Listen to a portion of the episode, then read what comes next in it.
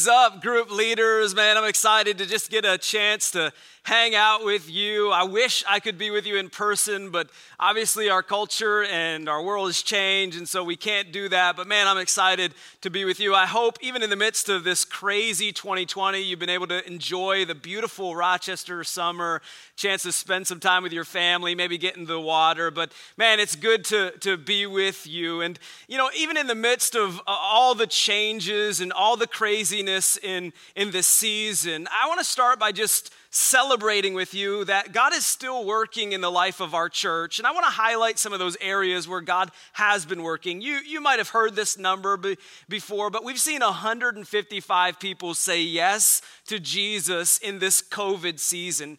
Man, 155 just eternity's change. That's something worth celebrating. We've given away 46 Bibles to those new believers so they can walk in their faith.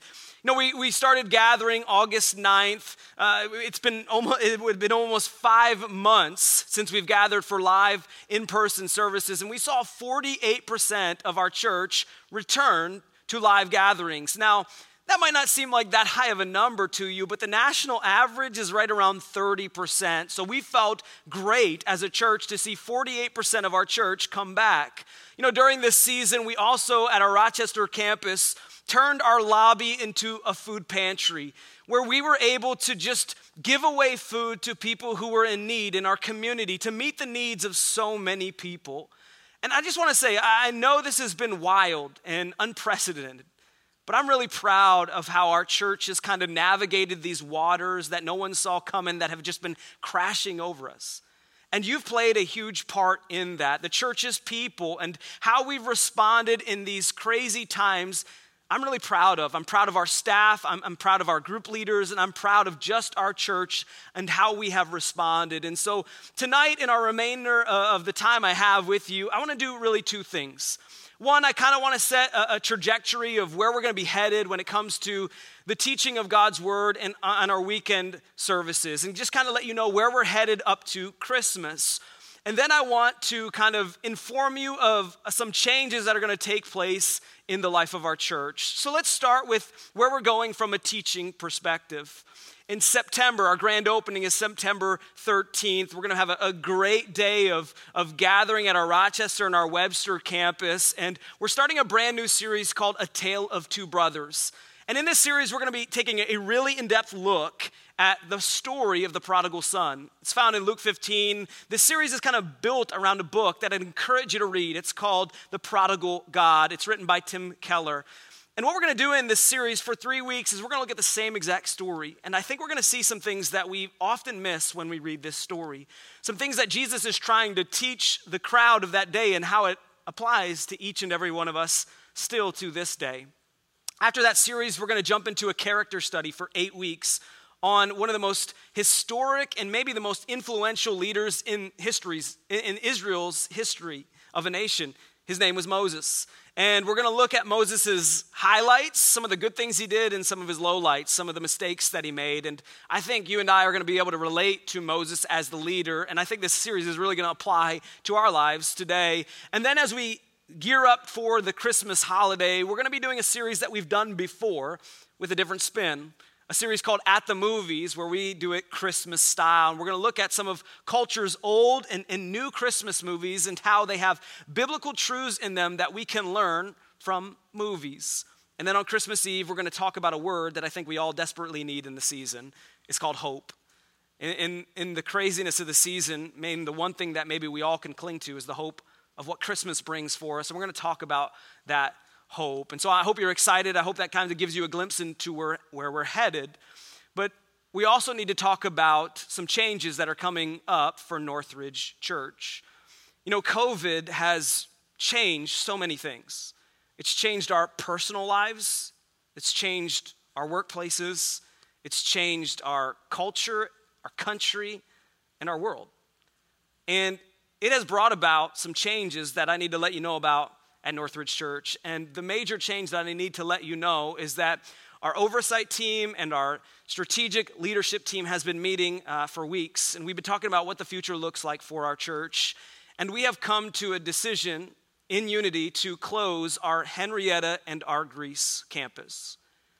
Now, I get it, that might shock you.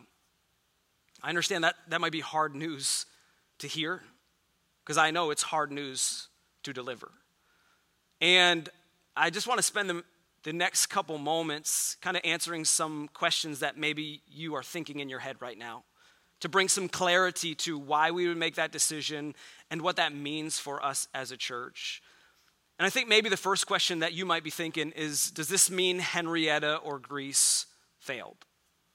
And the answer to that is no. Uh, for four years, I've been here for four years, and I have watched Mark Nelson and his team and Aaron Hickson and his team have such influence in both of those areas at Greece and Henrietta. I've seen you as a volunteer, as a group leader, set up and, and, and tear down a portable campus, and I've seen the influence and the impact it's had on so many lives in Rochester. And so, no, you, you didn't fail. This is a COVID change. COVID has wreaked havoc on our culture and our church. It's changed so many things, and this is a result of a global pandemic changing the way our culture looks at things, and we as a church have to adjust. But maybe the bigger question that you are asking is why? Why would our oversight team and why would our SLT decide to make this change? And I really want to give you some clarity on this. I want to give you six reasons to answer that question why. Number one, we have enough space at our Rochester and Webster campuses. See, something's changed about our church in this season is we have two permanent locations. The addition of our permanent campus at Webster at 780 Salt Road has grew our capacity as a church tremendously. It's almost doubled it. And as we're looking at as we grow into the future, we can do that from a Rochester and Webster campus perspective. Number two, why? Well, we have concerns about theaters, and our Regal leases are up at the beginning of October. This is one of the major things that has really influenced this decision. As you might have read or, or, might have seen in the news, theaters aren't even open right now. So even if we wanted to, let's say we wanted to go to Henrietta in Greece, we couldn't. The decision is outside of our hands, it's in the hands of Regal because they own those buildings. And not to mention, our leases, which represent hundreds of thousands of dollars, end at the at the end of October. And so we've been trying to navigate what should we do, how should we do it. The movie industry is changing incredibly. I'm not even sure movie theaters will be around in the next couple years. And because our portable campuses meet in movie theaters, it had a tremendous impact on how we move forward in the future. Let me talk about some of those changes in the movie theater industry. You know, Universal made a, recently signed a new contract with AMC. AMC is uh, the, the largest theater chain in the United States. And they made this change to reduce the amount of time that a theater has exclusive rights to a particular movie. It used to be 90 days, now it's changed to 17 days. 17 days where a movie theater has only the rights to show that movie. Disney just made a decision to bypass theaters altogether with their new release of Mulan. They're going to release it on Disney Plus as they rent it to anybody who wants it. And so the theater industry is, is changing. We don't know what it's going to look like or be like in the future. And with our leases running up, we had to make a decision. Number three, why? Just simply put, volunteer capacity. Right now, we are meeting at two locations with two services. And if I'm honest with you, it's hard to find enough volunteers to meet the needs of just those two campuses. I couldn't imagine what it would look like if we spread ourselves to four campuses. I'm not sure we'd have enough band players and kids' ministry volunteers and greeters and, and group leaders, all of the above, to make our services happen. And so volunteer capacity played a huge role to why. Number four, why? Why would we close down these campuses? Well, we want people to plug in immediately. You know, the last thing I wanted to do as a leader was string people along and wait to get plugged in, back plugged into our church, waiting on their campus to reopen. And so we wanted to make a decision sooner rather than later to give people clarity so they could make the decision to say, hey, now I need to go to the Webster campus or the Rochester campus and use the gifts that God has given me to get plugged in to my church for the sake of more and better disciples of Jesus Christ. This brings clarity to all of us as we move forward. You can figure out which campus is closest to you, which campus has your group in it, which campus you have relational connection to to make a decision to go to our Rochester or our Webster campus because our goal is to get you plugged back in as, media, as quick as possible. Number five, we need a stronger online presence. I want you to think about this for a second. 52% of our church, the majority of our church, is watching digitally. Now that sounds crazy, right? Because it's almost a little bit of a new normal for us. We're used to having gatherings with the majority of people attending in live person, but COVID has changed the game. The majority of our church watches online. And that might change over time. We're hoping it will change over time because here at Northridge Church, we do believe it's better to come to local gatherings, to be with people. But we also recognize that there are a lot of people over the course of the next couple years who are going to feel way more comfortable watching online. And we want to be able to love and care and be there for them. And so we need a stronger online presence. What that means is we're gonna have to put some intentional staff time and thinking into how we can make our CW channel better, how we can make our digital platforms better to reach more and grow better, because that's our mission. Number six, budget costs associated with Webster. You know, having a second permanent campus comes with additional costs. We all know that. We plan for that. Our stewardship team is full of wise people who, who set our budget, who keep us accountable, and who have planned for those additional costs. But one thing that you can't plan for is a global pandemic where you don't meet in person for five months. And although right now it hasn't had a dramatic effect on our budget, we don't know what the future holds. And so we would rather be proactive than reactive to maybe some changes that could be coming.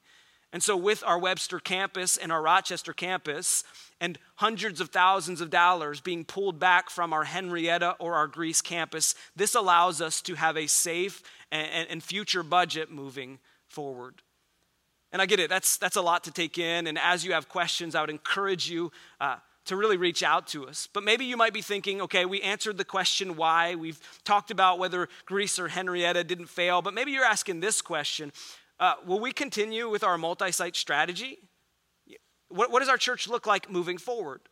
And honestly, not a lot is, is going to change. What we're doing right now is pulling back for the future growth of our church. And I want you to know we will continue with our multi site strategy, but it may look a little different.